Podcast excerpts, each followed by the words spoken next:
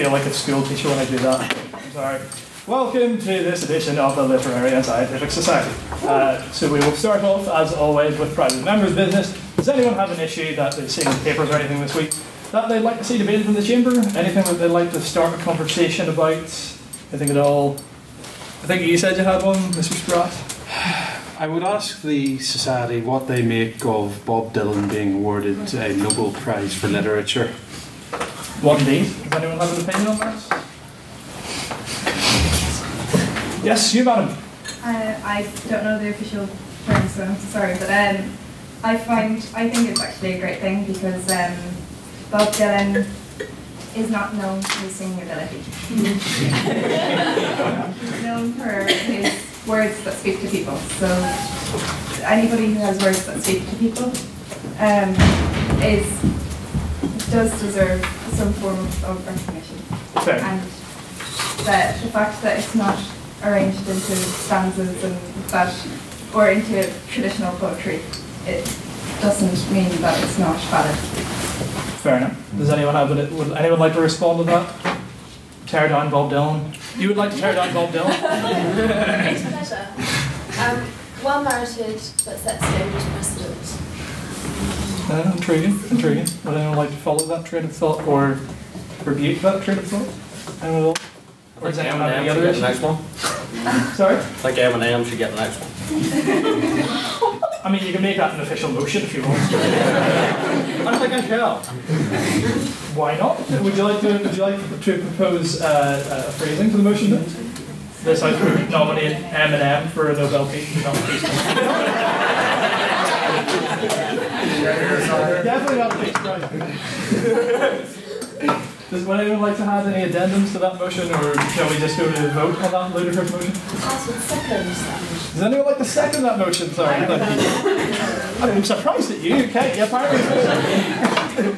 so we'll go to vote on that motion. This House would give Eminem a Nobel Prize in English literature. That's not bio- biochemistry or anything like that. Would anyone like to vote in favour of that? Say aye. Aye. Aye.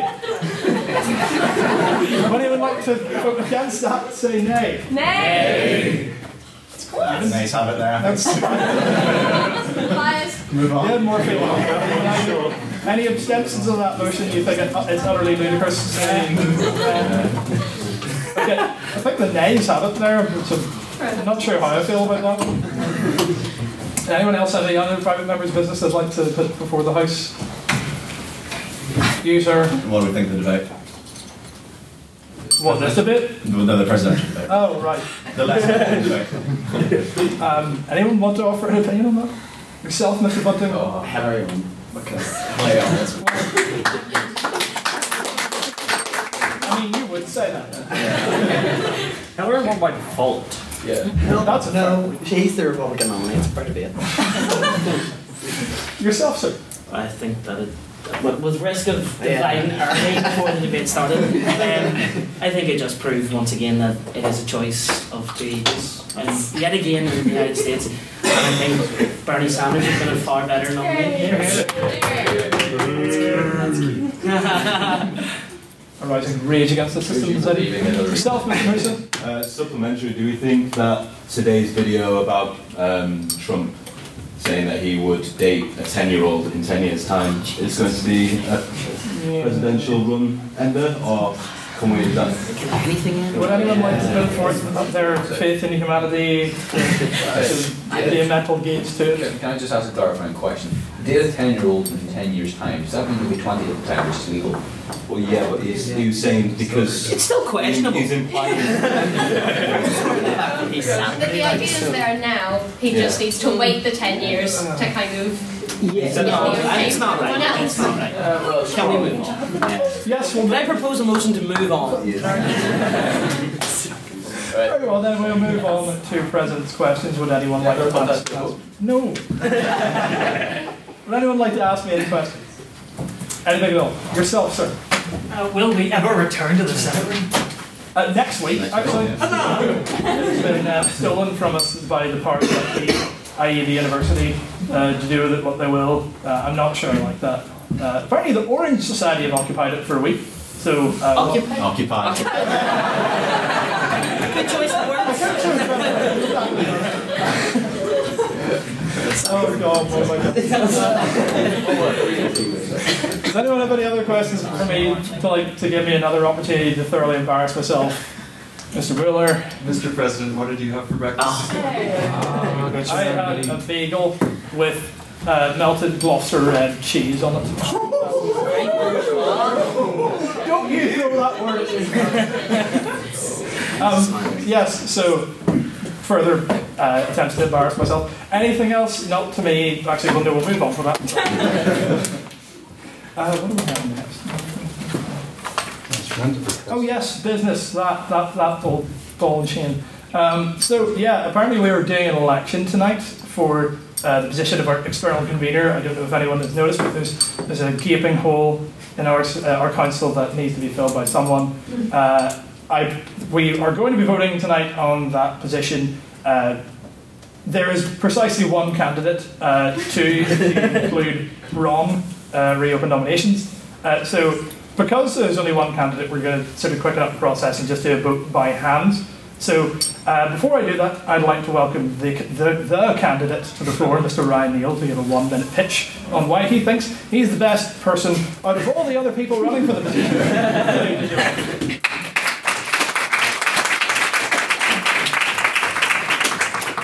Well, I'm quite surprised I'm the only candidate as far as I'm aware. Like five others initially. It's a shame Richie pulled out. Could have been interesting. But anyway, uh, yes, pitch starting now. Um, I am assistant administrator of victim support. I deal with uh, a lot of organisational things, a lot of confidential, sensitive information. So being on point, being logical, and being organised is very important to my job. Um, past that, in dealing with large groups of people, um, I have been a STEMnet ambassador, teaching computer science um, to kids. Uh, BBC Make Digital campaigns the last time uh, I was doing that, that was in 2015.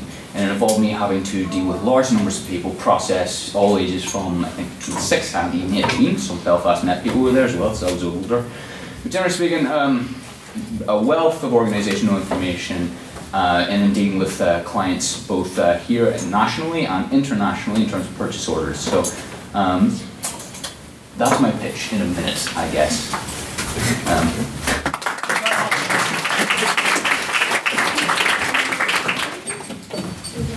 Thanks for that, Mr. Neal. Uh, yes, would anyone like to pose any questions to the candidates? Please give him a harder job than this. Please, somebody. You, sir. Um, what do you think of your opponents? vacuous, void of any and all points. I was waiting for you to say that if, they, if you were in office, they'd be in jail or something. Maybe they are in jail. That's why they're not balancing, Richie. I, uh, I may or may not have eliminated the competition. uh, I shall not concur. Right, on on that note, I mean, if, if there's no other questions, I suppose we'll move to a vote. All in favour of the candidate with amazing levels of democratic legitimacy from Parliament? Say aye. Aye. I, that's not, I'm just registering you. I'm not actually voting, I'm not allowed to. Uh, all, all against the person, say nay. Nay. Anyone who's really not happy with this set of circumstances at all and doesn't want to vote on the motion, say nah. fair, fair. Okay, then I believe that welcome aboard the council, uh, Mr. Neal, as our new external convener.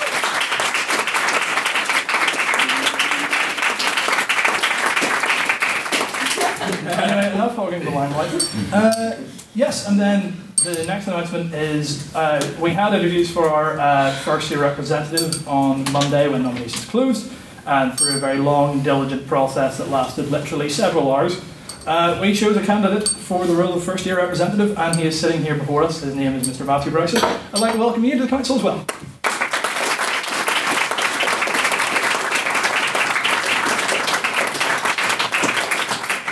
And on that note, I will hand over to uh, my uh, colleague, Mr. Rob Whitehurst, uh, to read the minutes of the last debate, which was.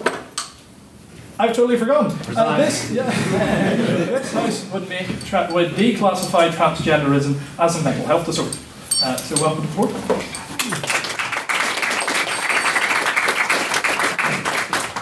Good evening, everyone. I hope we are all well.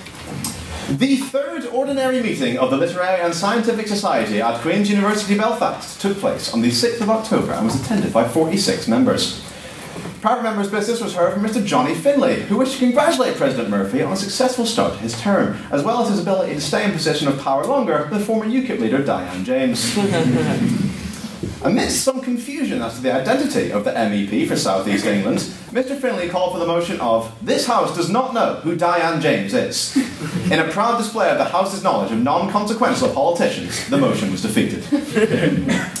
Technology Officer Chris Spratt then asked the House if a citizen of the world really was a citizen of nowhere, in reference to the comments made by Prime Minister Theresa May in midweek. While some members of the House protested, Mr. Finlay urged that on this occasion we should all bow to Chairman May. In further UKIP business, Mr. Whitehurst asked the President to wish Stephen Wolfe a full recovery from his injury as a result of some spicy lad EU banter chat that escalated. this culminated in the motion this House would send Stephen Wolfe a bouquet of white lilies, which tragically did not pass. President's questions were heard from Rachel Ireland, Chris Spratt, and Ryan Neal, all concerning constitutional matters, before Mr. Finlay finally asked President Murphy what he had for breakfast. Making a break from his previous answers of kebab pizza, chipco, and an egg sandwich at 4 pm, Mr. Murphy announced that his breakfast that morning consisted of eggs and bacon. Without further ado, Without further ado, Mr. Pre- uh, Mr. President, I announce the evening's motion. This House believes transgenderism should no longer be considered a psychological disorder. Opening for the proposition was Rachel Ireland, who began by stating the OED definition of gender, which is a category to which one is assigned by self or others, before going on to define mental illness as a disease of the brain, mind, or personality. She claimed that one's identity and personality is decided by them and them alone, whereas no individual has control over disease and mental illness. She claimed that to tell trans people that there is something wrong with them and that they have a disorder is not the right way to go about getting effective help or ensuring a healthy state of being. She concluded that this, this was a problem which must be solved rather than combated. Opening the opposition was Mr. Ryan Neal, who claimed that the proposition was taking a social view of the motion rather than a medical one which was needed. He defined a disorder as a significant clinical disturbance that reflects a dysfunction, before going on to clarify that transgenderism itself isn't classified as a disorder, but gender dysphoria is. He rallied against the proposition for being reckless in their advice, stating that, uh, that the response, stating that a response in a diagnostic setting and tone of a doctor was the best way to help people who are suffering from gender dysphoria. He concluded by using an autism diagnosis as an example of where sufferers aren't told that they are in any way wrong or less of a person, but rather as clinical confirmation that they will face difficulty in their lives. Concluding for the proposition was main speaker, Mr. Phelan Hook. He opened by drawing a, uh, drawing a distinction between psychological and neurological issues and commented that dysphoria didn't necessarily mean discomfort. He asserted that at the end of the day, it was a case of doing what was best to ensure that someone does not feel in any way hindered or in a position of illness due to their condition. He concluded by saying that labelling one with the title of disordered is incredibly harmful, it's incredibly harmful and only leads to individuals being pigeonholed. Concluding for the opposition and so the debate was Mr. Johnny Finlay, who wished to make it clear that classifying someone as disordered did not necessarily mean that that person should be looked down upon. He claimed that in the proposition's view of disorder being an offensive and belittling label, individuals suffering with, with disorders such as depression and schizophrenia would somehow be looked upon as lesser because of their situation. He concluded by asking the House what message this would send to sufferers of mental health, and asserted that merely making transgenderism a social phenomenon rather than a medical and clinical one would be letting down many who require assistance. Questions were heard from Ashley Kane, Schieffer Dixon, Sam, Emma, and former Green Party candidate for West Belfast, Ellen Murray. A vote was taken based on House opinion prior to the debate, which read 23 ayes, 1 nay, and 15 abstentions. And finally, a casting vote based on Speaker's performance was taken, which read 4 ayes, 30 nays, and 10 abstentions. May I take the minutes as read? Aye. Thank you.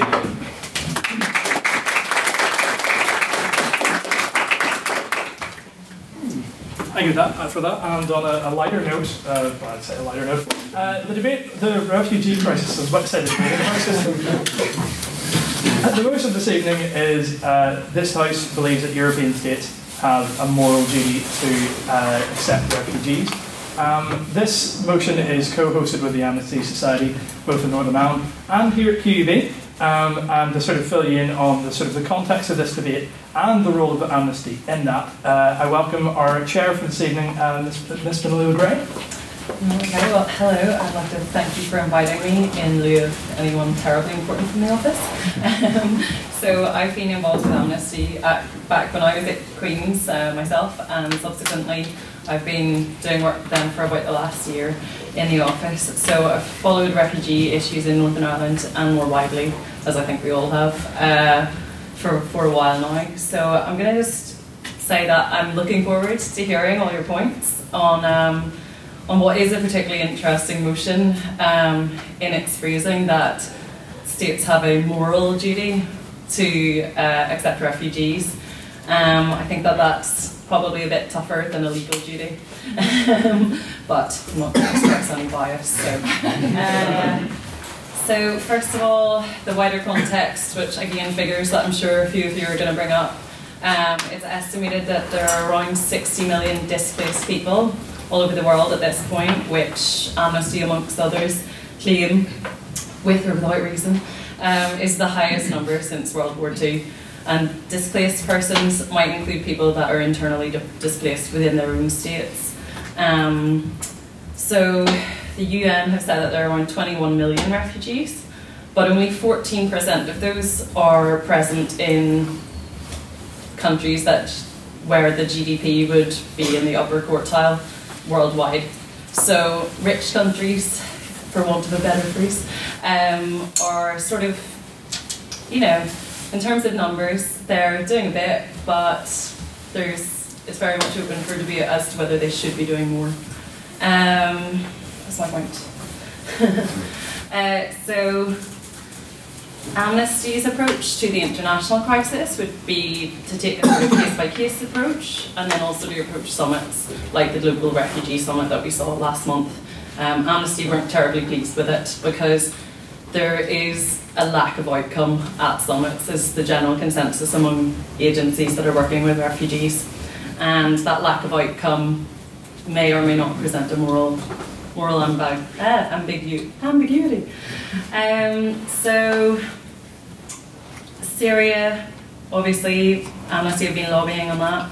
Uh, we got 5 million of the 60 million displaced people, or 5 million of the 21 million refugees, are Syrians. And that is. Um, that has been brought up with the UK government time and again. They made commitments last year, which, in retrospect, they're still woefully behind on those commitments. Um, Amnesty already do have issues with uh, the UK government's commitments to do things, and then they're not having followed up on it. So, quite aside from a legal uh, sort of argument, you've got the moral argument of politicians making commitments. So I look forward to hearing about that from all of you, and also I I assume that we might hear some some things about detention, forced destitution, and healthcare issues. So on that note, I'll pass it over to the proposers.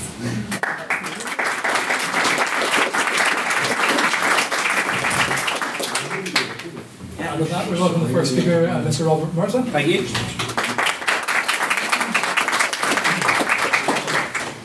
Okay, so um, first of all, thank you very much um, to Literific and of course to Amnesty uh, for hosting this uh, very important and of course uh, topical debate. Um, as the kind of uh, as someone introducing the um, the motion, um, I think it's important that we get our, our definitions correct. Uh, refugees, asylum seekers, migrants, these are words that are often used interchangeably, uh, although there are differences. Um, according to the United Nations Refugee Agency, refugees are people fleeing conflict or persecution. A person who is forced to leave their country of origin and seek protection in another country because of a well founded fear of persecution for reasons of race, religion, nationality, membership of a particular social group, or political opinion. They are defined and protected in international law and must not be expelled or returned to situations where their life and freedom are at risk. I did say there about international law, and I know that this debate, uh, as quite rightly pointed out by uh, by Fionnuala, is about international, or it's about a moral duty rather than the, the legal kind of obligation. Um, I do think it's important though that we talk about the, the international kind of law. Um, at the root of that is obviously a moral obligation. Laws do not just make themselves. There has to be a moral aspect to those to those laws. Um, also, let's talk about this idea of morality. Um, I don't think we want to get into debate about kind of moral theories. You know, if we want to go into Hobbes and Immanuel Kant about different theories of morality, I don't think we want to do that. Um, so I think what, what we're basically saying on this side of the house is that we believe that it is right uh, that um, European states accept refugees, and I'll go on to talk a bit more about that now. Um, as pointed out by Fernando, there are 21 million refugees um, across the world. Um, I'd like to focus specifically on Syria, although it is important that we mention there are other countries such as um, Afghanistan, Iraq, Kosovo, Albania, Pakistan, Eritrea, Nigeria, Iran, and Ukraine, to name but a few.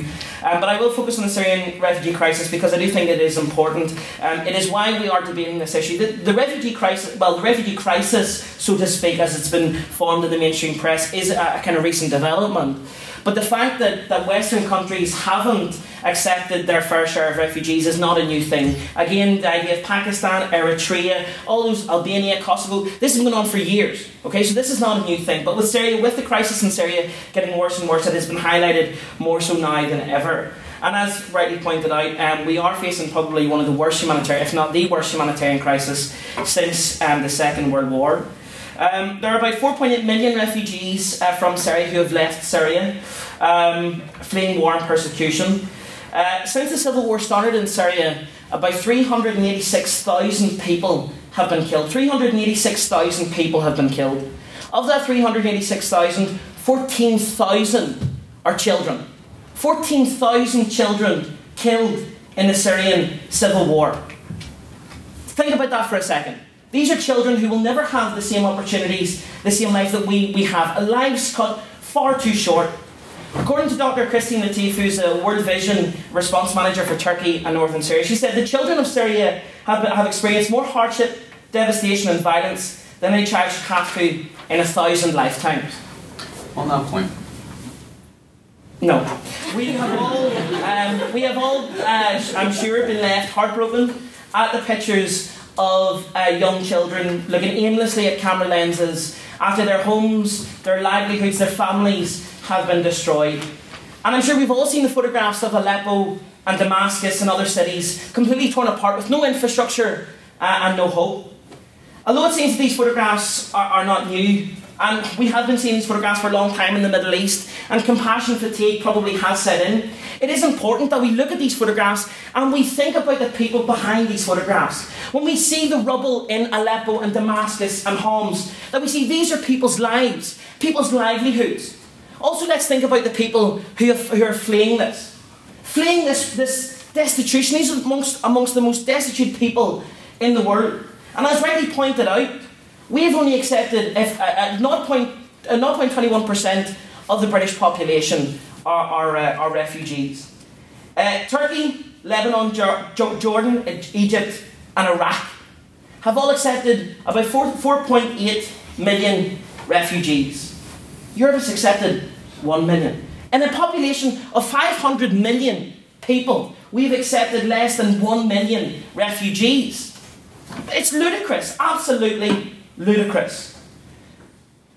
And just recently, uh, Donald Tusk, EU President, uh, said that Europe is close to the limit on refugee numbers. Let's be very clear that this is a response to the rise of the far right in Europe. We've seen a U turn uh, on from German Chancellor Angela Merkel um, on the amount of refugees being let into Germany. This is a response to the alternative for Deutschland.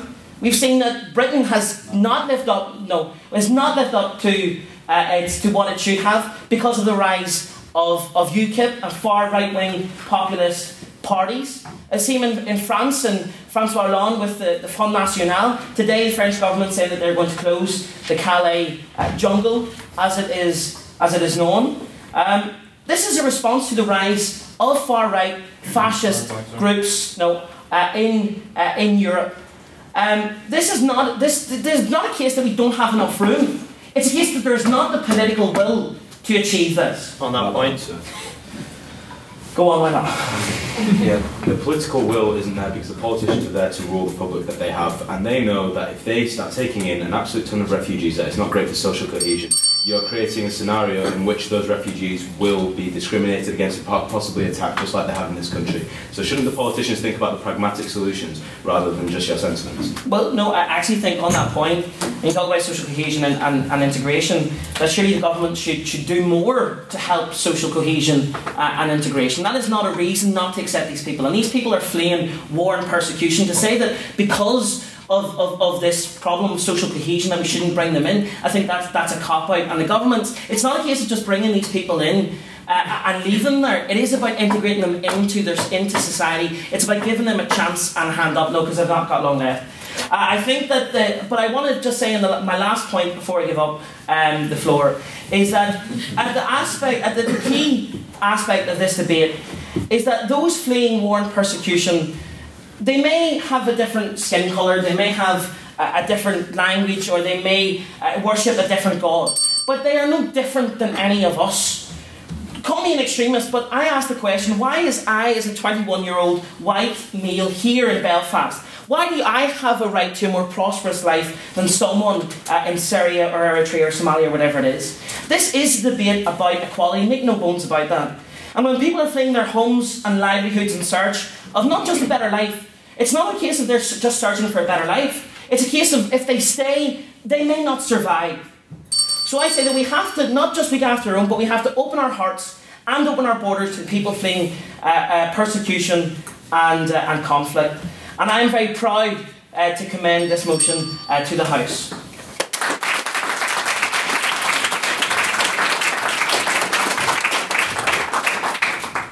Thank you very much for that uh, very impassioned speech, Mr. Murtagh. Uh, and now we uh, give way to the floor. Uh, the first speaker for the opposition, Mr. Uh, Ajay Mirakur.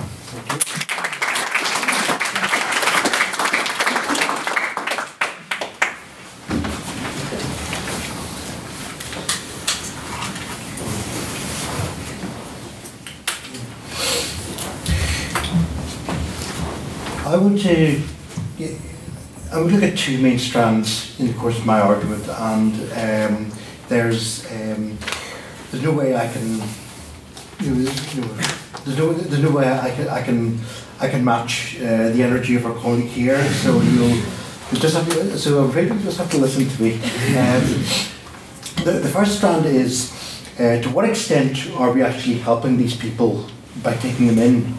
Uh, we've taken these refugees and rescued them from uh, persecution and a brutal civil war.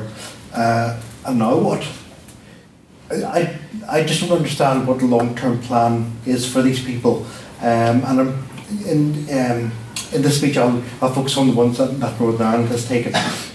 Um, um, again, looking at the, at the uh, refugees that we've taken from Syria, um, what are we, you know, what are we doing with them?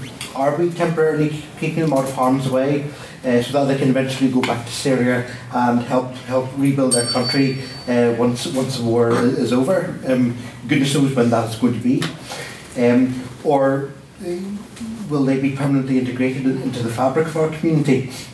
And, and how are we going to help them do this uh, to become part of society? Uh, getting a job, for example, is, is difficult enough for, for local people, never mind for these people who, uh, many of whom don't have qualifications uh, that we would recognise, many of whom, many of whom may not even be able to speak the language. Uh, what is life going to be going to be like in the long term for those who don't get into employment or education, uh, who don't who end up not having purpose having a purpose to their lives, uh, who have no means of who end up with no means of supporting themselves or their families. On that point, sir. Um, go ahead. Is it not better than death? Um, I'm coming to that. Um, that that is it's it's it's a very valid point, but the situation that I've described is one that I've been in myself, and and um, and, uh, and trust me, I'd, I'd rather be, I'd rather have been dead than than been than been in that situation. I know what I know what it's like to, to to live like that, and there's a good there's a good chance that we're going to simply end up replacing one form of hell with another. Um, taking refugees seems to me to have been done uh, as seems to, be done without any any real forethought or any real kind of long-term planning. And, why and why is it that, that, that the European states are taking all the heat? Uh, remember, this motion is that the House believes that European states have moral duty. Uh, why is why has nobody called upon the United States to take people? You know, they've got why to, take, to you know, even to airlift people if necessary. I haven't heard that. Uh, what about the, what, what about the uh, the rich Arab and Gulf states? I know some of them, some of them have, but you know, you know, you know the, the Emirates, Qatar, um, you know, um, and uh, Saudi Arabia. You, how many people have they taken in? You know, what, what, and who's putting pressure on them to take to take people who are geograph- they're geographically much closer? On that point, sir. Hey, go ahead. Um, like, there's 10 countries in the world that host more, that, that account for 2.5% of the world's GDP and they um, host more than 80% of the world's refugees. So although I agree that more countries in the Middle East should be doing their part, isn't our responsibility to look at our closest neighbours and ask what they're doing? Um, okay, I hear you. Um, the second strand of my argument, and many of you aren't going to like what I've, what I've got to hear, um, it's, it's not right to talk about moral duties because, the mor- because I think the moral approach to this debate has, has completely lost perspective. Um, there's a sickening hypocrisy behind some of the moral indignation directed at those who would who would limit the intake of refugees. I remember when the First Minister of Scotland, Nicola Sturgeon, stood up in, in, Scottish Parliament last year and attacked, uh, quote unquote, the walk on by attitude of the UK government and described how the images of the dead body of the child, uh, Alan Kurdi, uh, brought tears to her eyes. And soon after that, politicians, actors, and other celebrities were queuing up uh, to, to call on the UK and other European countries to take in more and more refugees. It became the cool thing, the fashionable thing to do. It's, it's good PR, it's a good spin. Basically, what they're saying is look at what wonderful people we are. Aren't we so generous and kind hearted and compassionate? Well, there, no, thank you. Well, the reality is that's not what we are. No, thank you. Uh, our society is rotten to the core. We are selfish and mean spirited, and we treat our fellow men and women and children in our country, in our own society, like dirt, like absolute dirt. No, thank you, no, thank you. Uh, you to turn on the news to see that. We use it, we, no, thank you. We use this illusion, and to me, sometimes feel, feels like a delusion. Uh, we use this illusion of being open and welcome, welcoming to refugees so that we can feel morally superior to, to everybody else. In fact, no, it's worse than that. We use it, I've actually used it as a stick to beat people with. Uh, the Hungarian Prime Minister, Viktor Orban, was savaged on Twitter merely for saying his country uh, could not cope with the sheer magnitude of the refugee influx. And it, um, it feels like, uh, I must be clear, this is, this is, this is, this is with reference to, to the to the rea- to the emotional reaction to the to the refugee crisis rather than the refugees themselves. It's, it feels like any challenge to the orthodoxy of, of taking more refugees ca- cannot be tolerated and has, and has to be crushed as brutally as possible. Um, also, it's not also it's not quite all it's also not quite all, not quite all it seems. Um, when a, when when a group of when a group of refugees at the Hungarian Croatian border were told they couldn't go to the European country of their choice, they started rioting. If a group of young men in Northern Ireland started doing that, we'd be going, tut tut, isn't that disgraceful? There are scenes where women were literally throwing their children like a football over a border fence. If a Northern Irish woman did that with her child, the police and social services would be on her like a shot. And yet with refugees, we, we say, oh, it's simply a reflection of the horrors and traumas that they've been through. Um, uh, I submit that our moral assessment of this situation is, is grossly distorted. Thank you.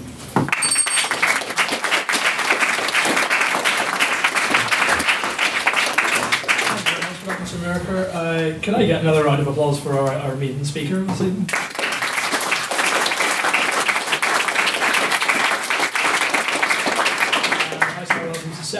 Proposition, Mr. Jason Butler, on the board.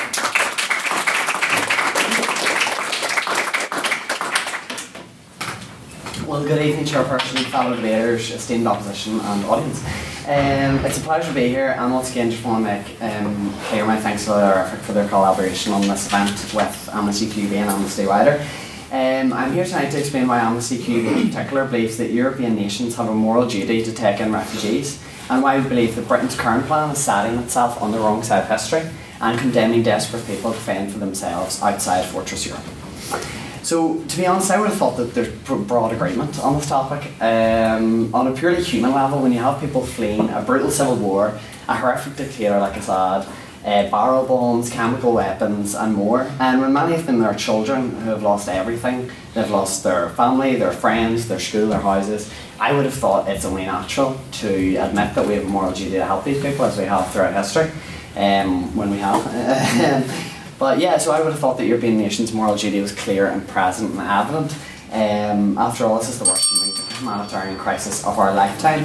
Um, and the previous speaker, I just wanted to mention this, talks about a long term plan for these people. These people have no long term if we don't help them. They're, like, there's uh, the uncertainty in wartime about planning for these people's lives is no excuse not to be compassionate and help them. Um, I'm sorry there seems to just be such a little faith in humanity in the previous team.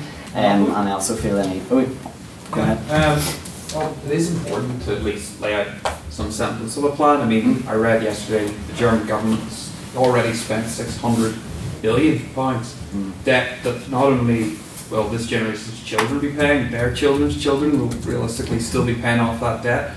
And if that if that physical burden grows, everyone's going to be left out of the moral equation here. So I agree that there does need to be a plan, but um, I mean, at the end of the day, if someone's house is on fire and they come to your door, you let them in. You don't ask, well, what's your long-term plan for getting your house back in order? Um, and I would, I would also say that um, when it comes to the debt and the money, I'm, you know, my tax stars when I get the tax um, are going to have to pay. Um, then I'm very happy to pay that. Um, that's compassion. I've, we called it a compassion tax. I would be very happy in paying it. Um, so after all, yes, this is the worst humanitarian crisis of our lifetimes. 11 million Syrians have been killed, forced to flee their country. Um, and this doesn't include the destitution, human trafficking that all these people go through when they're both getting here and when they arrive here. Um, so people are crying out for our help, and when most of us would help a friend or indeed actually a stranger in need, why would we not help these people just because they're from a different part of the world? Go ahead. Yeah, I, I, I to admit that my, my, my experience of, of life is that most, is that most of us wouldn't help, help, help, help people around us. So I, appreciate most people here don't share that point of view, but, but I'm, just... Yeah, I, I take that point, that is just a different, probably ideological point, but um, I mean, I just have basic faith in humanity. I think, you know, if, I, if, I, if one of your friends or one of your strangers, someone stood up in this room and said, I have a problem, most people's natural reaction would be, how can I help that person?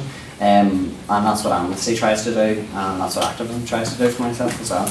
Um, so uh, people are crying out for our help. Unfortunately, in this divided political climate, while um, it isn't politically convenient position to help refugees right now, um, as Robert m- mentioned with the far right, um, because of this, few politicians have, have, have had the courage to actually act like leaders in this crisis. Um, so why do we have a moral duty to help those people? Uh, it's not an understatement to say that European nations have completely failed, and sorry, um, in their responsibilities towards their neighbours. We all have moral responsibilities um, to help those less fortunate than ourselves, and having those 10 developing countries hosting more than 80% of the world's re- refugees is a disgrace. Um, and something we're going to be ashamed of in the future. Um, an argument that I hear sometimes is we don't have the space, we're already so generous to asylum seekers, and that's not true. Uh, refugees make up only 0.18% of the total population of Britain right now, it's a couple of hundred thousand people, and only about 4, 40% of applications for refugee status are actually granted in Britain, um, so it's not an easy country to get refugee status in. Um, so anybody says that you don't have the space doesn't understand the crisis that these people are, are facing. Um, uh, by ignoring appeals for humanitarian aid and leaving refugees stranded in Calais like this, we've left UN agencies unable to cope with the sheer numbers um, and unable to provide the basic refu- uh, requirements for people fleeing war and persecution. Um, we've seen other countries like Canada, by the way, we resettling about 30,000 in the past year. We're settling, we were resettling 20,000 in the next four years. Um, so is this not a moral outrage that I would suggest that we're shirking our responsibilities to the world? Um, On point. Yeah.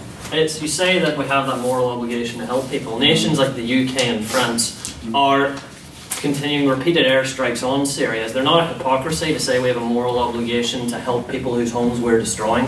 I mean, that's, that would be part of my point, to be honest. I'm not standing up here defending airstrikes by any stretch of the imagination.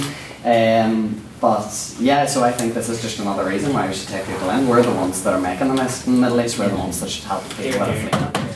Um, so they and as Robert pointed out, I think it's really important as well to not see these people just like numbers or like numbers in a paper run by Murdoch or on a poster behind Farage in an election campaign. That kind of talk isn't worthy of a nation who wants to lead in the world like the UK I hope does. Uh, don't we want to live in a country which can defend its fair-minded, open, tolerant, one which looks after its neighbours and cares for the most vulnerable among us? Um, and as, as you rightly pointed out, we made a mess in the Middle East. Uh, many of ISIS's leaders are members of the army that the IS disbanded after the overthrow of Saddam Hussein. Um, we left a vacuum when we had no plan to, what to do after regime change. Um, and what happened to the spirit of tolerance and cooperation in Europe? Uh, after World War II, we were so ready to help and set up so many organisations, and now it's just disappeared. It seems like it only refers to people that are like us or that we can see.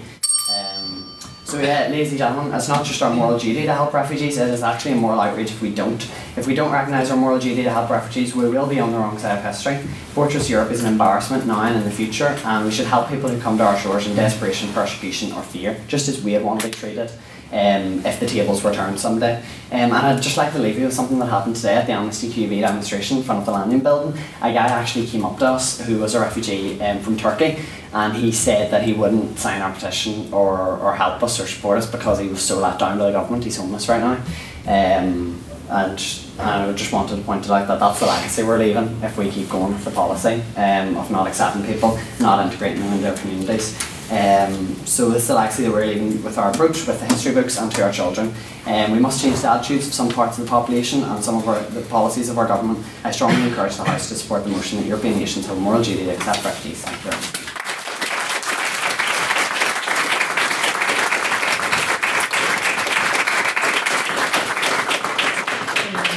And uh, this house now welcomes the external convener elect to the floor, and I'm going to run behind you really rudely and grab water at the same time.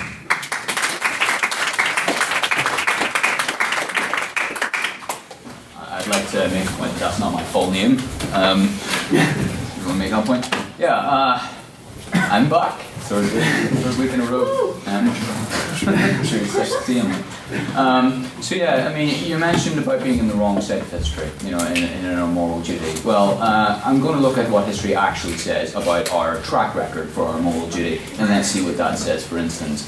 Um, so let's examine the moral hazard of our moral duty. We had a moral duty, right, as a Labour government, um, in taking down Saddam Hussein. I think you briefly mentioned that. We went in, we basically torched most of their country's infrastructure. Uh, we didn't have a plan after we had him executed. Um, so we left a power vacuum. Extremist groups vied to fill that power vacuum, and as such, the biggest, baddest, cruelest, the one who was willing to do whatever was necessary in order to win, won, because that's the way of the world. And that became Daesh, which of course was the seeds of ISIS. We also had moral duty in Libya, where Gaddafi was using tanks to put down protests. Well, in part of that, we armed rebels who were anti the West. Uh, we gave them officers who trained them and how to best deal with the military. And that all resulted in, came to a point where Gaddafi was sodomized with a knife in a sewer uh, pipe. No, uh, sodomized with a knife in a sewer pipe in a ditch. And a video was taken of that. Justice. That's not the justice I stand for. Um, then Syria. We had a moral duty in Syria, and that seems to be the most pertinent issue.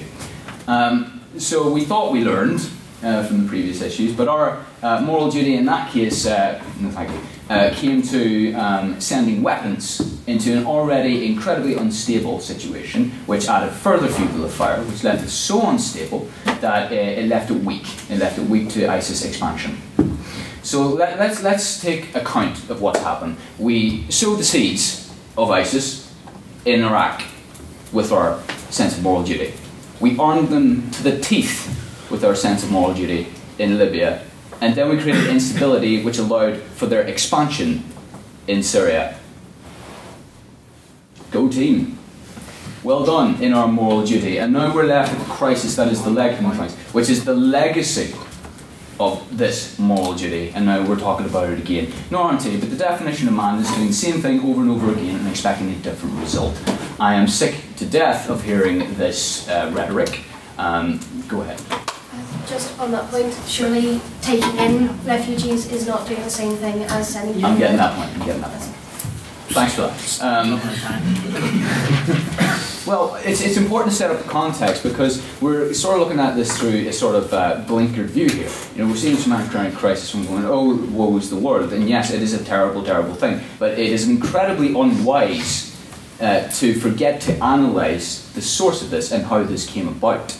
And what I want to tackle here is just the insanity that it is to take these same concepts, these same moralizing opinions, and this self righteous, sanctimonious arrogance that you somehow have a monopoly of morality in saying that, you know what, which is the policy of the left thus far, particularly in most regressive policies we seem to be seeing today. Um, no thanks. Um, it has undermined national and international law, refusing to acknowledge um, the procedures in place for asylum seekers, uh, and, the, and the likes of Angela Merkel to have the gall to stand up and say, Europe's doors are open. Big neon sign saying, Come here, we all want you. On what democratic mandate did she make that decision? On what democratic mandate? She had no place to talk for the entire EU or any European country at that point. She made a promise she couldn't keep and can't keep and hasn't kept and is now a hypocrite in pulling back her policies on that. And her popularity rating is a five year low. I would be surprised, in fact, I would be surprised if she gets elected again, although the AFD are 20 points behind, so hey, who knows. Really, the point I want to make here is just the short sightedness of it. The real short sightedness of just not thinking it through, not having a plan. We see a child's body wash up in a co- uh, child's corpse wash up on a beach in Greece. No thanks. um, and that made it real for a lot of people, right? Uh, people in their you know Starbucks ivory towers drinking their skim milk, milk frappuccinos, delving into their horoscopes. All of a sudden, I was like, wow, the world's a terrible place at the moment. Well, it was already a terrible place. Look at Yemen. You know what I mean? Look at all the starvation that's happening there since 2014, and we're only hearing about this now. I mean, when you have this naive mindset of we're going to heal the world, we're going to fix it all, we don't have the ability to do that. It's a world of finite resources. You can't just tackle all the problems. You're my team. you can't just tackle all. you can't just tackle all the worst problems yourself. It's incredibly naive, and because of its short-sightedness, it's been incredibly destructive thus far. So I want to raise a sort of moral, um, sort of uh, uh, parable, maybe at this moment, so my own. Um, so imagine you have a road, right? And on each side of the road, you have a, you know a pavement and there's a beggar on the left side of the pavement, beggar on the right. And you, being, say, an affluent student, uh, happen to walk along the left hand side of the path, and you see this beggar. And you see that he wants for so much, and you want for nothing. And you lament the state of the world with a very soft heart. And you walk up to him, and you, while stuffed with cash, you hand him, say, a thousand quid, right? Hypothetically. And he takes that. And he's so thankful. His eyes well up with tears at just, just this opportunity he's been given and all of a sudden now he has all his hopes and dreams possible. And the student walks away thinking that he's done something great. Meanwhile, in the right hand side of the street, you have the elder beggar. And he sees what the elder beggar in the left hand of the street has just been given. And he's jealous. He sees that and he goes, Well, how did he earn that? I picked this spot, I get a better tip than him. Who's he to suddenly just get this? And so he follows him as he goes away, getting the left, wherever, maybe to get a haircut takes him into an alleyway, smashes his head off the wall, digs greedily into his pocket, takes out a thousand quid and whatever he picked up that day. Meanwhile, the student's still sitting there in his lecture theatre, you know, with his mates getting congratulated for his charity. But let me just uh, point out that everyone in this situation, as a result of that, has lost something. Um, student has lost the perspective of the situation. He thought he's done something good. But what he's done is he's given the most cruelest gift you can give, and that is the gift of false hope. The guy who had the money, well, he has back to square one, but he's even less back to square one. His expectations have been dashed. And of course, the guy on the right hand side of the road has lost his innocence and possibly his liberty as a result. Now, of course, this is an absurd situation, right? It is an absurdity. But I want to point out that moral actions with good intentions can have unexpected and devastating consequences. And I ask you to think this through and be careful in your approach to this, rather than just saying this moral duty, which history shows has been a moral hazard. Thank you.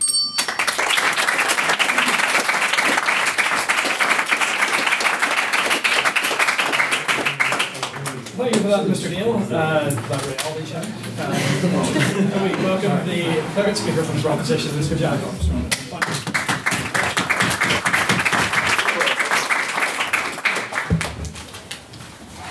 Thank you very much, Mr. President. And first, I'd like to apologise for my lateness. Unfortunately, our printer wasn't working, so uh, at about five to seven, I was rushing around texting and asking if any of the and if any of them could help, and thankfully did in the last minute. But here, here.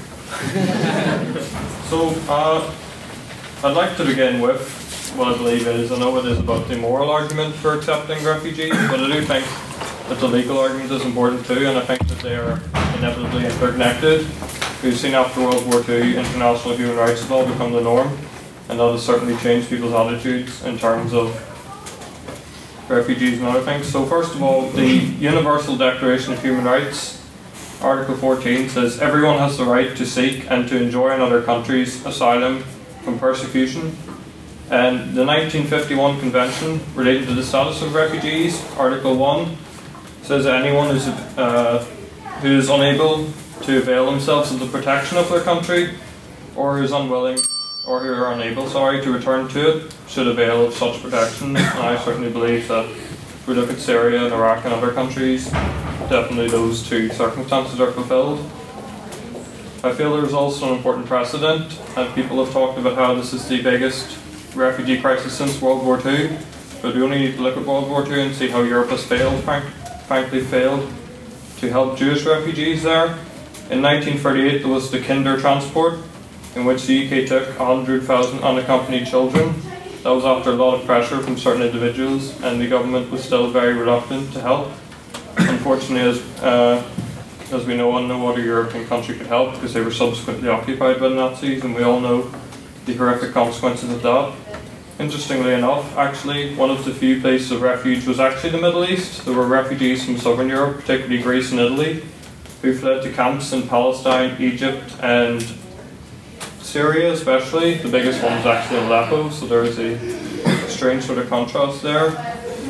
Even if we look at the 10,000 in the Kinder Transport, is still, I mean, we've got at the moment the government, UK government, committing to 20,000 in the next four years, which is certainly far too low. So, the current estimate from the UNHCR is that there are 4.8 uh, 4.8 million refugees in the world. That was as of March 2016, so it's probably risen from that. Of Syrian refugees, sorry, not refugees as a whole. In the last, in over the course of 2015, there were over 1 million refugees who arrived on European shores by boat. 37,000 of those have disappeared and are presumably and are presumed to be dead, I imagine, which is nothing short of a disgrace on Europe's behalf.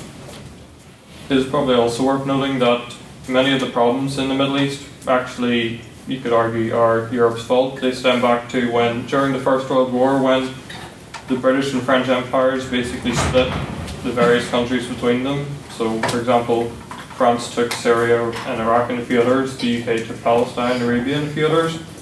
And they weren't very good in terms of providing for the various ethnic groups. The Kurds, for example, are completely ignored. On that point? Yep. It's interesting up because that Yeah. does tend to reappear in contemporary Middle Eastern politics. However, it's unfair to tie that legacy back to Europe. For the reason being, it's with due to the unique dynamics involved in the Middle East, it's impossible to distribute ethnic minorities within a line without without the countries of the picture being completely unviable mm-hmm. due to overlapping borders. But you mentioned specifically the legal precedent on which the refugee system is based, namely the UN Declaration of Human Rights and the Dublin Accords. However, it's commonly assumed now, at least within the international community, that said agreements are left to the wayside of history ever since the de facto opening of the borders with Italy and Greece towards the rest of the world. briefly, So, yeah, um, but yeah, how, how, how would you build an effective agreement off what's already agreed? Um, well, on your second point regarding the Dublin regulation, I'm actually going to get on that in a minute, but certainly regarding the, as I said, the agree- the agreement that split up the Middle East, I do think obviously it was a completely different situation. It was still the era of colonialism, but nonetheless, that is there are obviously many other factors. You know, there's the rise of various extremists in Iran and other countries is certainly something later on. You know, we saw the Iranian Revolution and the Soviets invading Afghanistan. There are all sorts of reasons, but that was certainly the first one. So, between April 2011 and August 2016, the number of Syrian asylum uh, Syrian asylum sorry applications to the UK was just over 10,000. In Ireland, it was only 224. This can be effectively contrasted with Turkey, who has accepted, as of February 2016, 2.8 million refugees, or Lebanon, just over a million, or Jordan, 600,000. Yep. As you talk about then our moral obligation to take in these numbers, Germany, for example, opened up its borders and took in hundreds of thousands of refugees, which included gangs of murderers and rapists who pillaged the streets of Berlin. Do you think we have a moral obligation for those sorts of people who are no doubt to be included within large quantities of refugees coming into nations? Well, I would certainly support, you know, background checks and stuff like that, but I think that would be completely unfair to assume that. You see, for example, the, the Paris and Brussels attacks, people said Donald Trump and the like were saying, oh my god, look, these are, you know, look, these immigrants or these refugees, we can't let them into our country when most of them are born in Paris or Brussels, so. On that point, sir. Yep. Um, yeah, I I think it's absolutely reasonable to assume that if we bring in uh, a large group of people who are ideologically linked, particularly to violent extremists of that ideology, do you not think that would provide a support network for extremism of which the Paris attacks, the Brussels attacks, and these attacks would be reflective of? Do you think that's reasonable? Um, I can see your point, but I do feel that once again, it is you know, it is people here. There's a problem here in terms of you know people certainly some Muslims feeling isolated, and you know people like ISIS being able to take control of that, but still feel it is unfortunately something of a generalisation. So um, I just have two brief points that I'll make. I think I'm in the last minute, but in regards to an EU-wide, we need an we needed an EU-wide uh, deal in order to deal with these certain problems. The Dublin regulations proved to be ineffective. The EU-Turkey deal, frankly, was disgraceful. It goes against the principle of non-refoulement from Article 33 of the 1951 Convention, and frankly, they so they've certainly failed on that. My final point is that we do need to confront the argument that refugees are, you know, the we need to confront the likes of the Daily Mail and stuff who are putting out this rhetoric, this disgraceful rhetoric. We can't forget that basically the Daily Mail people were saying the exact same thing about Jewish refugees back in 1938. So certainly we have an obligation now to take care of and help as many refugees as possible. Thanks very much.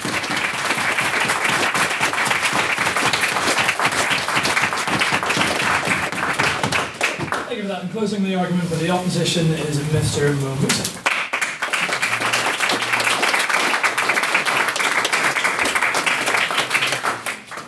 Good evening, everyone. Um, so, a little bit of a pre-warning. I only agreed to do this debate about an hour ago, so this is going to be absolute waffle from start to finish. But regardless, and I was really, really desperately hoping that you guys would give me a lot of points for rebuttal, but I've pretty much got a line and a half, so I'm going to have to go off the top of my head. See, their arguments were fantastic, and I really, on an emotional level, I agree with it across the board. But there's a difference between sentiment and pragmatism. So, what they proposed was kind of our typical kind of we want to help the, the fluffy notions, but what I would propose is real morality, is actually dealing with what is continuing, for example, the Syrian civil war, what kind of forces are propagating all of the all of the conflicts across the region. So I'm not even just talking Syria. The same is happening in Libya. The same is happening in Iraq. There are the same forces all over the Middle East which have got a very direct ideolo- ideology. And guess what? We support them. We we explicitly support them. So we give them funding. We give them by by means of aid. We sell them weapons, which they then go on to sell on to the groups that are creating this absolute havoc and mess. We are at loggerheads geopolitically with the supporters of Assad, which means that we cannot actually broker any kind of a peace deal. So it's fantastic. We can say we can bring in as many refugees as we like, but guess what? If you can't stop the channel of those refugees, then that is actually immoral. So we have, we could right now cut the defence contracts that are feeding the weapons indirectly through to Syria. Where is the, where is the, the drive from the public to do this? Instead, we're suggesting that we will take a very small proportion, even if we wanted to take them all. Okay, we're talking about taking people away from their homes. Let's be absolutely clear here. Every single one of those refugees, these are not migrants. They are not economic migrants. They are refugees. They want to be living in their homes. So when we're instead of uh, instead of telling them that we're going to move them across the world to a place that they don't know, to a, a culture which eh, often is different, to a language that is different, instead of trying to resolve the exact place where they want to be, that is the true moral question. How do we help those people get back to where they were? Like our team or Amnesty or anyone isn't opposed to a solution to the to the to Assad's cri- well the crisis in Syria and other places, but the point is that there are people that are dying when they're flying themselves across the Mediterranean. Should we not just help the people that we can help and also pursue a like geopolitical solution? You're saying also as if it's being done. So we've had how long has the Syrian civil, war been there? It's been there since 2011, and we've continued to support the forces that are propagating the civil war. So that is actually that, that is the true thing that we should be focusing on before anything else, because we need to stop the cause of the of the refugees rather than necessarily just focusing on um, resolving the, the short-term issues.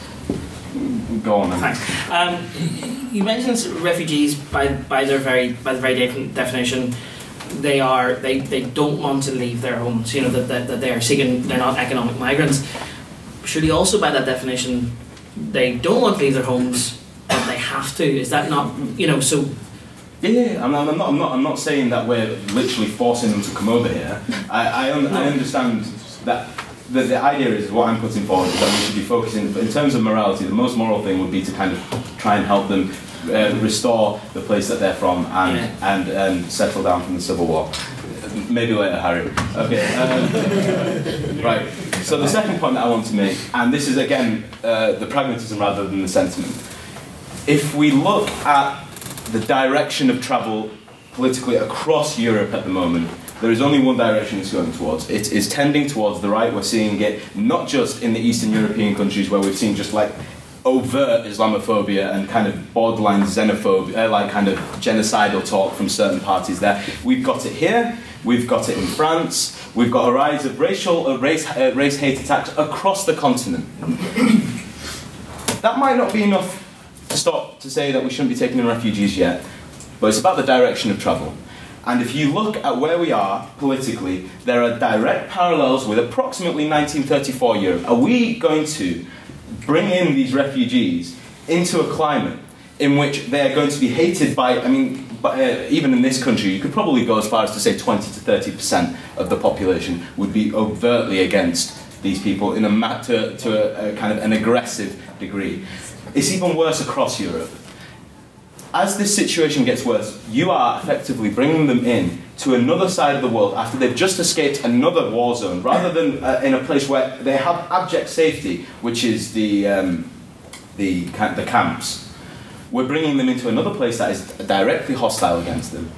And that is the kind of thing which can breed actual kind of, uh, well, terrorist threats here when you've gone from one kind of war zone to another place which is kind of uh, which finds you repellent. That is where we actually have a security risk here and we are not necessarily doing the people there um, the massive favours in the long term. What we should be looking at before uh, before anything else is trying to resolve and keeping the people and stop and re- returning them from where they've been displaced rather than bringing them to a place which is not accepting of um, of, of, of refugees in general and realistically gone. Like these people are fleeing a war zone, so I admit that there is racism that exists in the UK, but all these people want is safety. They don't. They're not. eh, Admittedly, they might get like find it hard to get a job.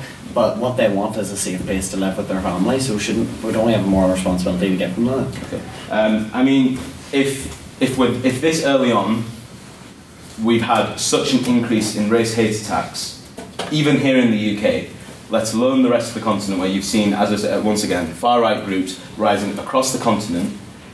Just because they're safer here now than perhaps the refugee camps doesn't mean they will be in one or two years' time, and three, four years' time, and we are not doing anything to try and actually resolve the civil war. So we're almost kind of creating a situation where they're going to feel effectively trapped. Right. Um, so I've got 15 seconds left. Uh, I, can I just be clear? None, I don't hold any of these views. I find.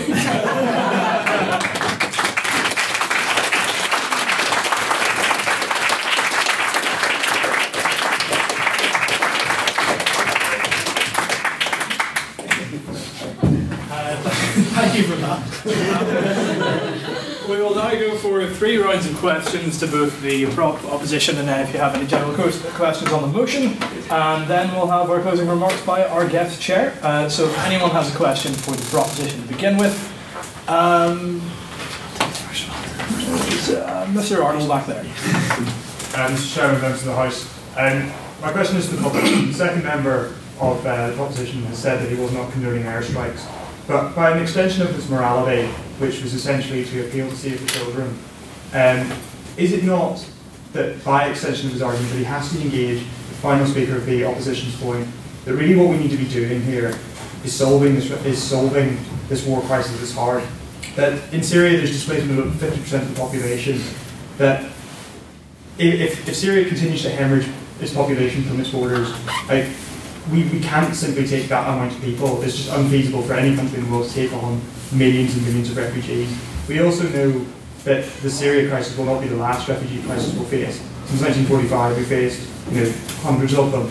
We, we know that like we can't continue just to take refugees on and on and on. So is it not that Amnesty should be focusing its efforts trying to rally for a geopolitical solution rather than just accepting more refugees? Yeah, um, well, I can understand why you feel like that, but um, basically, what I would say to that is basically that Amnesty is not against a long term solution and it's not against a geopolitical solution, but Amnesty's focus is also on those people that are dying while crossing the Mediterranean that don't have anywhere to go that are in a short like a short term solution as like the Calais camps are.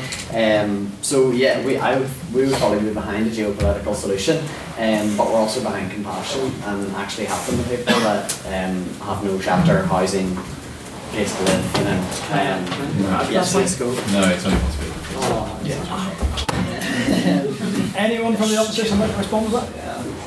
Um, I think that that's an excellent point. Um, uh, yeah, and and that is what we're actually doing. And we're being a lot more sophisticated and nuanced in our approach to this problem militarily than we have been in the past. Specifically, instead of bringing a hacksaw to surgery, we're bringing a scalpel. Uh, we're inputting special ops, uh, SAS. They've been crippling ISIS's command from the inside, causing chaos in the ranks. Uh, it's part of the reason why the Jordanian military have been su- successful in taking back many cities. So yeah, that is demonstrably, by the evidence, the best way to go about this, rather than simply taking in indefinitely large numbers of peop- uh, people. So I think.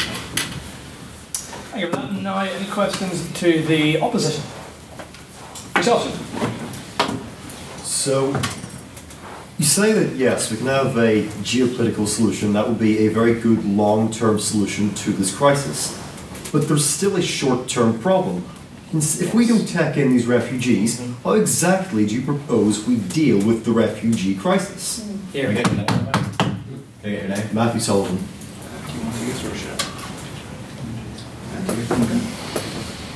Um, yeah, I mean, you bring up a real point there, uh, and I can't possibly dismiss that. Um, they are coming here. It is a reality that we must face. Uh, in facing that, however, we can be a lot more intelligent about how we do it. For instance, we have laws. We must audit people. Uh, we must know who we're bringing in. Uh, there, in, in intelligence services, of course, uh, do background checks as best.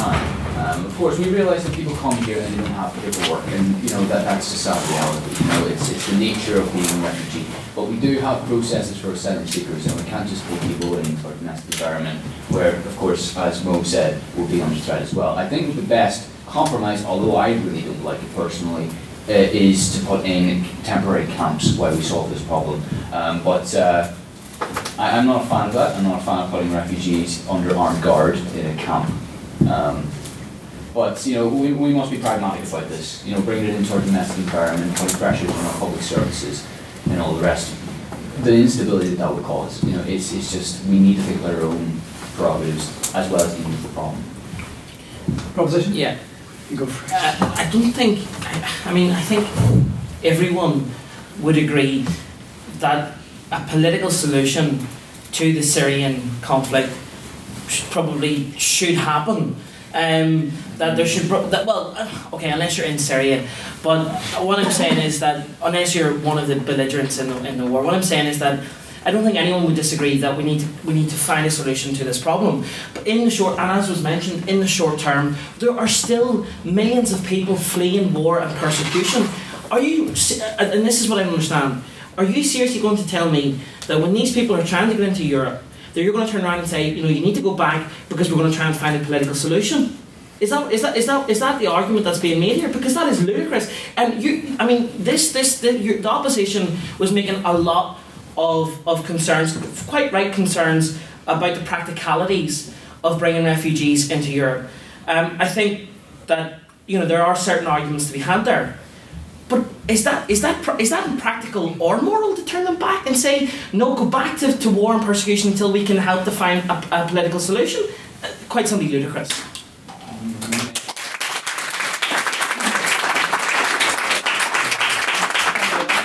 clarify what I actually said. I'm afraid it's, that we're not going to do back and forth. I'm sorry. Um, no, uh, just because I don't like you. I don't make them very often. I don't want them. very often. Sure, why not? Uh, Jason, uh, I may have, may have misheard you on here, but I just want to clarify something. Um, Do you want to state your name for the earlier,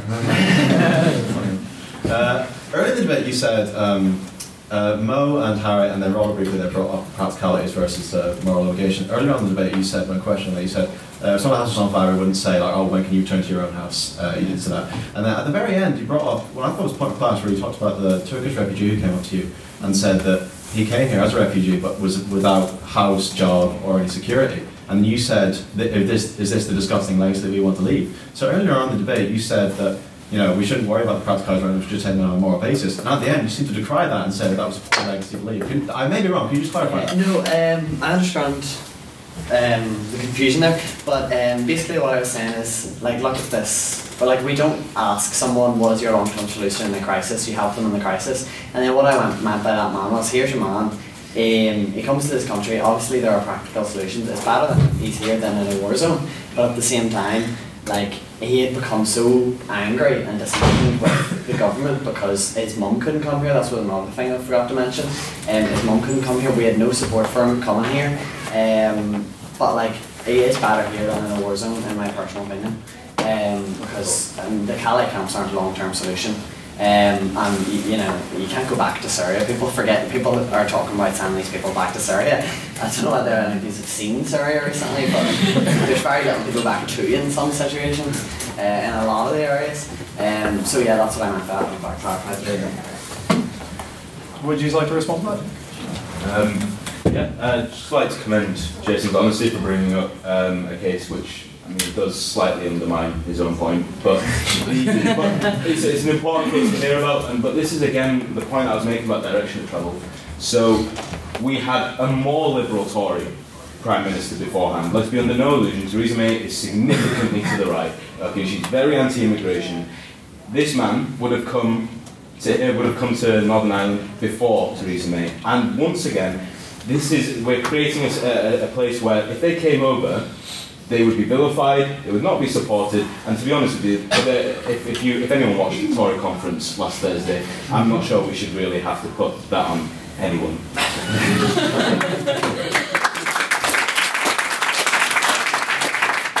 And another question for the proposition. Uh, yourself, sir? Hi. Um, Would you just like to state your name for the record?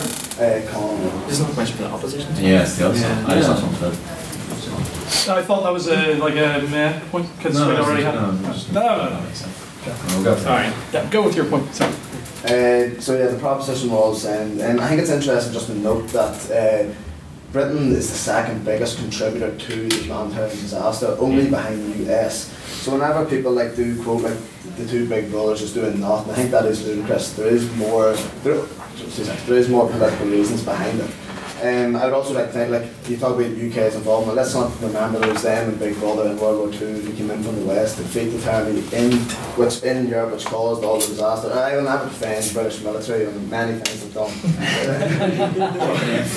well, let's not forget some of the good things. Like, they're by far the biggest contributors in the whole of Europe to the mountain disaster. And secondly, I think just it's an open, I don't really support this point, but it is an open point that the right make. Um, and it is just the case that why is it that um, you, made the example of going from like door to door after a fire. Why is it that the people, the refugees, are going 17 blocks away rather than the next door neighbour for refuge? Why is it that they're going through Turkey?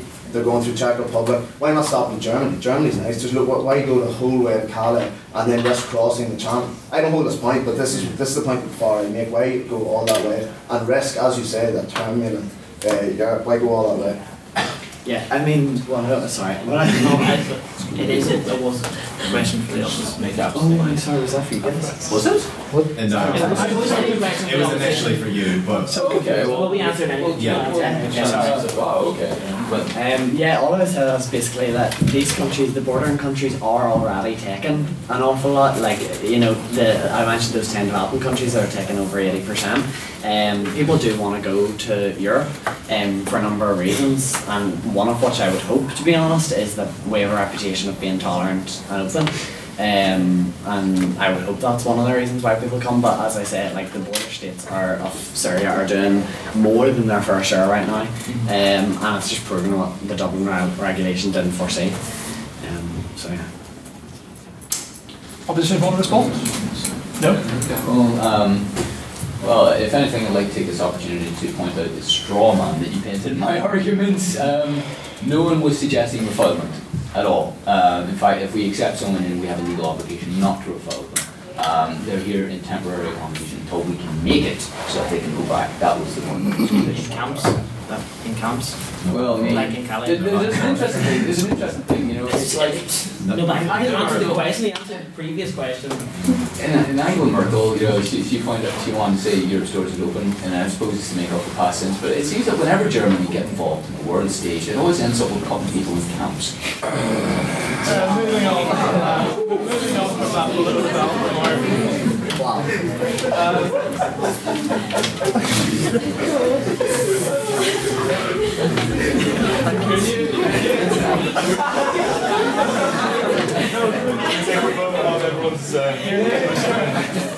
Your new external convener, everyone. Craig Miller would be proud. Anyway, uh, question two. so sorry about that. The question is now to the. I'm so confused. Opposition now, yeah. Um, no. Second proposition. You in the back there. Me? Yes. Go, you go first. You at the back. Okay, uh, I have a comment for you, the second speaker of the. I disagree with the statement because Angela Merkel was the only one who actually did something for the refugees. She let them in, and there are actually 800,000 refugees in Germany, not a million.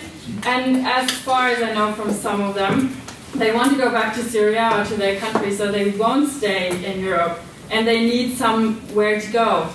And I think Angela Merkel is going to be re-elected, so.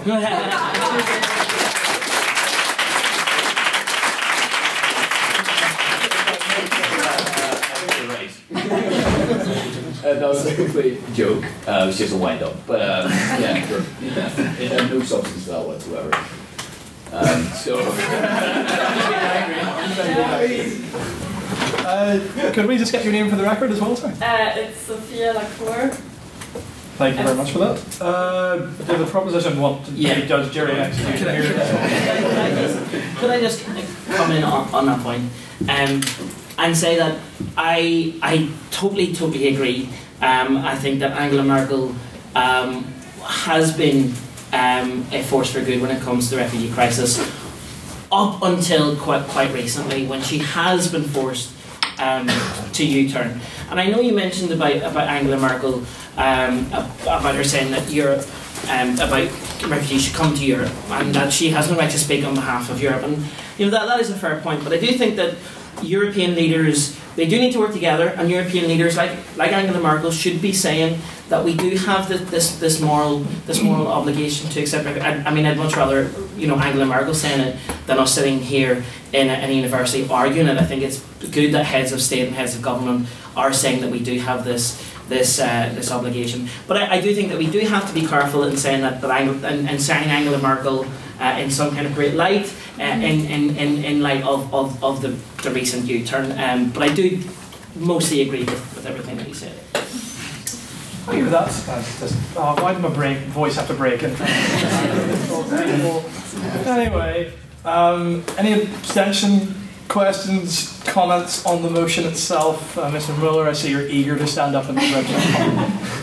Yes, absolutely. Well, I just wanted to explore a few ideas because I felt that there were some points that perhaps could have been mentioned. I mean, generally, uh, this is an abstaining point, but it's it's sort of directed to both as well, both sides. Um, basically, there seemed to be a general consensus that this House should act, but the interesting thing was there was a dichotomy essentially between either accepting refugees or what was the other option, finding a political solution magically pulling it out of um, what I what I would like to explore is just this this question: with limited funds, what actions can we undertake that would produce the best consequences? Is using funds to uh, integrate refugees to bring them into our countries the, the best, the most effective ways of saving lives? Now, if we look at refugees coming, um, especially given the open invitation from some European leaders what happened was it really sparked a huge migration, and many refugees on this route to Europe had to take a dangerous had to, had a dangerous journey. So if we look at the, the number of deaths, the number of deaths that occurred on, on this journey, would, would it would it perhaps be reasonable to say perhaps it would be better had we allocated funds to bring aid to them, to bring aid to the refugees in Jordan, in Turkey, in Libya, and instead, instead of this open door policy that may have, I'm just asking you to consider, it may have resulted in dangerous, unnecessarily dangerous journeys and, and the death of, of um, many migrants. So, do I take Proposition first, yeah. Um, yeah, no, I'd absolutely agree with you in terms of, first of all, we do need to keep providing aid to Turkey, to Lebanon, to Jordan, but at the same time, they, especially Jordan, are relatively small countries. Like, like uh, Lebanon has about the same population as Ireland, with four million, and they've got you know well over a million refugees. So it would be unfair to just say these three countries that they must take as many as possible. I think Europe is much bigger. Europe is a lot richer. Europe should take as many as we can as well. And in terms of the other point, the first point regarding, you know, should we find a solution or should we take more refugees. I think, to be honest, you have to do both. I don't think there's going to be a solution in a long time because we've got, you know, Putin in, inten as intense as possible on bombing Aleppo and other places to keep Assad in power. We've still got ISIS who, at the moment, look like they're on the decline, but you know, you could have another group that comes up. So I don't think it'll be a long time until there is a proper solution. So for the meantime, we just have to make sure that as many refugees in those countries as possible are protected, and I think the best place to do that would be Europe. Here.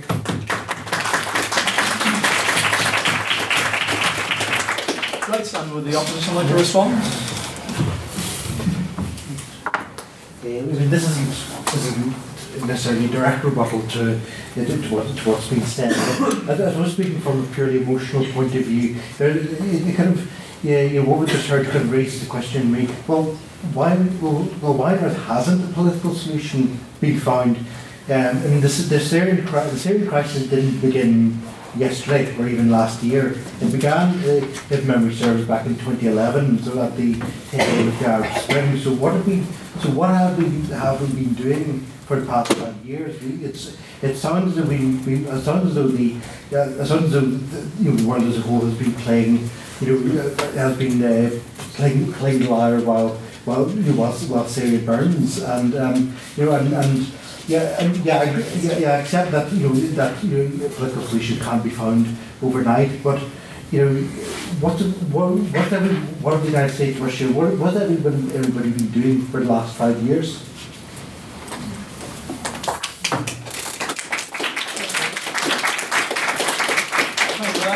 I think uh, because we're actually quite pressed for time, uh, we'll move on to the closing statements of our wonderful chairman.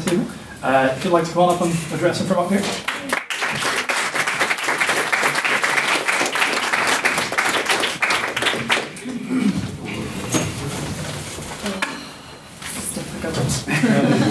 um, so yeah, I listened quite intently to everything to say. There were so many points made, and uh, many of them, surprisingly, even on the, the side which where the speakers themselves confess that they, they don't necessarily believe in their motions, um, were actually very effective points. Many of them. Um, so I'll, without going through everything that everyone said, um, I'll try to sum up. Uh, so I find that the proposing team um, you ranged from very emotive, ranged from emotive appeals to a slight a reliance on facts at times. Um, but I would agree. yeah, but that, that goes for everyone. So you know, um, I thought that points that were well made by your team were that the rise in right wing populism has distorted the debate across Europe, and it's it's been a big game changer. Um, I really liked your point, Jason, about moral relativity in our societies and how we aspire to help those who've lost everything in our own society. So why wouldn't we extend that to others? Um, that was a point effectively made. Um, you also highlighted bias and racial profiling in the case of the Paris attacks and how that was perhaps the same case in Germany. Um, and that sort of effectively rebutted the point that was put to you, I thought. Um, points where I thought maybe merited more consideration where uh, you had lots of clear examples of why you thought there was a moral duty, but you didn't really propose any solutions in, in the long term, which was kind of brought up by your side quite effectively. What are the long term solutions? Um, and again, well, sorry to bring it up again, but facts and figures.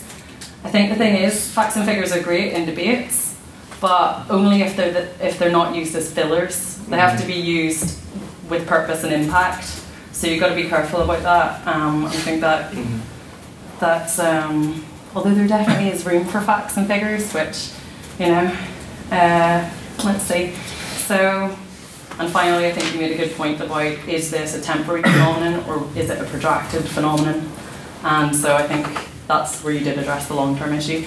Um, on the other side, I thought that um, as, as a team, it was a real mixture of different types of approach to the to the question. Um, I think I think you did link it through. There was a there was a through thread, but it was at times a bit of a bit of a bit of a curve there. Um, so you kind of ranged from concern and perhaps somewhat justifiable pessimism about our capacity as a society to help people, even people who are already here. It's something that is raised quite often, I think we all know. Um, to rhetoric, which was very effective but a little unnerving at points. Um, and finally, a summary speech, which I thought was very personable, and um, I thought you flipped the argument well on its head about.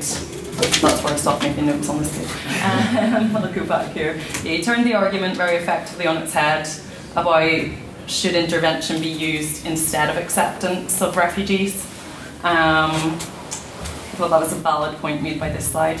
Uh, let's see. And also, again, it's a controversial point, but it's a valid point. Uh, ostracized communities can foster extremism, and that's something that uh, wasn't really put to you, but it's something that your side of the argument also have to consider in the long run. Um, outside of the debate, perhaps, but Yeah, yeah. if we're thinking about the subject more broadly.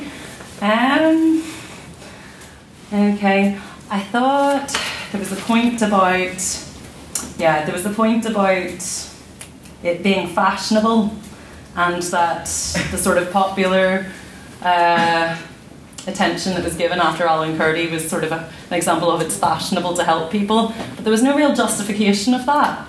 Um, was it? Uh, there was no real justification of it being a self- self-serving action.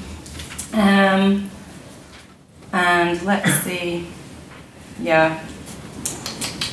Yeah, I think that's I think that's all really. But I think that both teams spoke incredibly effectively on the issue, particularly given that perhaps you don't agree with it, and um, it's it really just comes down to the overall impression that was left by for all of you. Um, so yeah, and I really hope I wasn't too biased.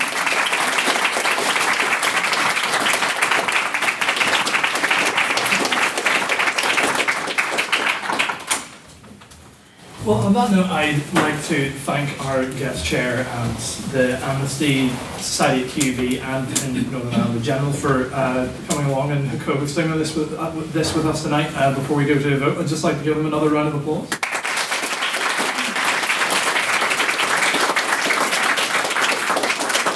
And on that note, we will head to a vote. So this first vote is on prior your opinions prior to the debate having taken place this evening.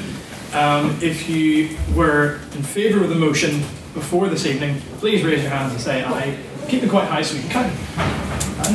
What was your motion again? Uh, this House believes that European states have a moral duty to take refugees. That's less than high, folks. House minus one.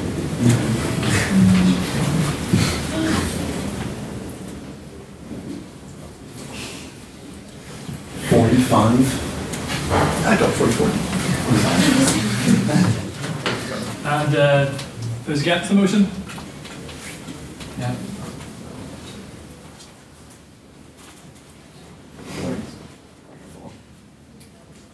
I got the last one.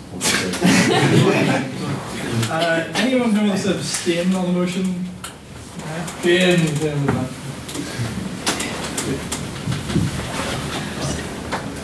Yep. Right one. And this next vote is on, uh, I want to say speaker performance, yeah, because that's what it's on. Um, so if you thought the proposition spoke best tonight, they had the most convincing case, uh, please raise your hands again and say aye.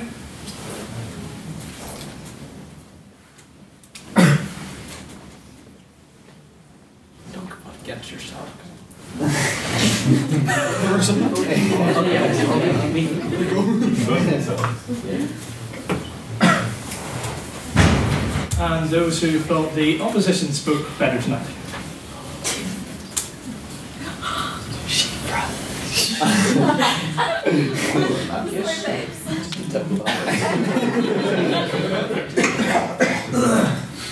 And if you thought both uh, sides spoke equally well or equally rubbish, please raise your hand. Say man. Very well,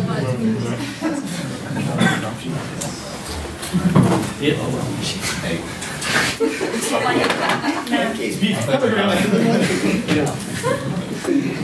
Um, that, and what can only be described as a rather close vote. Uh, I believe the motion has passed.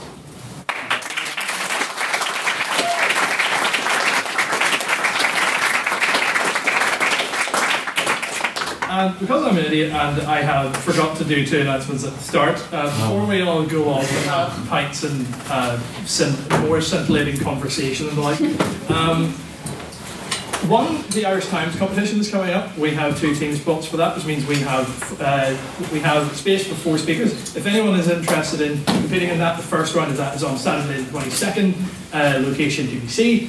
Uh, so if you're interested in speaking that, come speak to me or Rob at any point during the course of this evening. Uh, also, uh, our our open competition uh, where co- uh, institutions from all over the UK send their teams to debate in the two-day competition at Queen's University Belfast here. Uh, it's happening on the 29th, 30th of October. We have uh, three team slots for that, which means we're looking for six speakers. Yeah, because I didn't do my, my metal well in my head. I should actually say four speakers because one of those teams is actually taken up, even though they haven't registered yet. Uh, I believe you're one of them, but you haven't registered yet, so get on it. Um, uh, To what point did Mo advance in the Irish Times last year, Mr. President? he uh, it's quite impressive, apparently. Yeah, um, he got to the semi-final, uh, so very well done. The only other thing apart from that was, uh, as part of the competition, it's kind of uh, up to the society that's hosting the competition uh, to provide crash for everyone who's competing. So if you'd like to open your doors and your, to your very small craft elms, uh, in the spirit of this motion, actually, you should uh, accept uh, destitute uh, debaters from all across the world uh, into your, your small flat and get drunk with them. Uh, yeah, so you're uh, Uh, if, if I may, uh, may I uh, say a few words very quickly before we all part? Preferably. on what on what matter? Uh, on, on the matter of just uh, how this, how the arguments expressed are not necessarily the beliefs of the House, the ideas of the household. And I have been deliberately abrasive in some of my points for the sake of humour, but uh, I, I don't want to make light of what this, this is a real serious issue and a real crisis. Um, and I think, and I hope that this has shed some light on both arguments, which of course both do have some basis. Um, and I just want to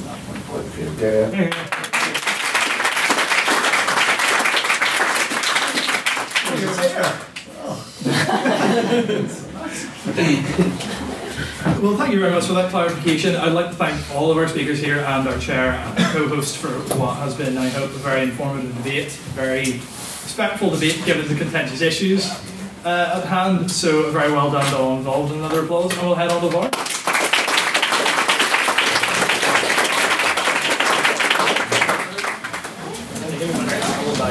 Gonna round them up for a?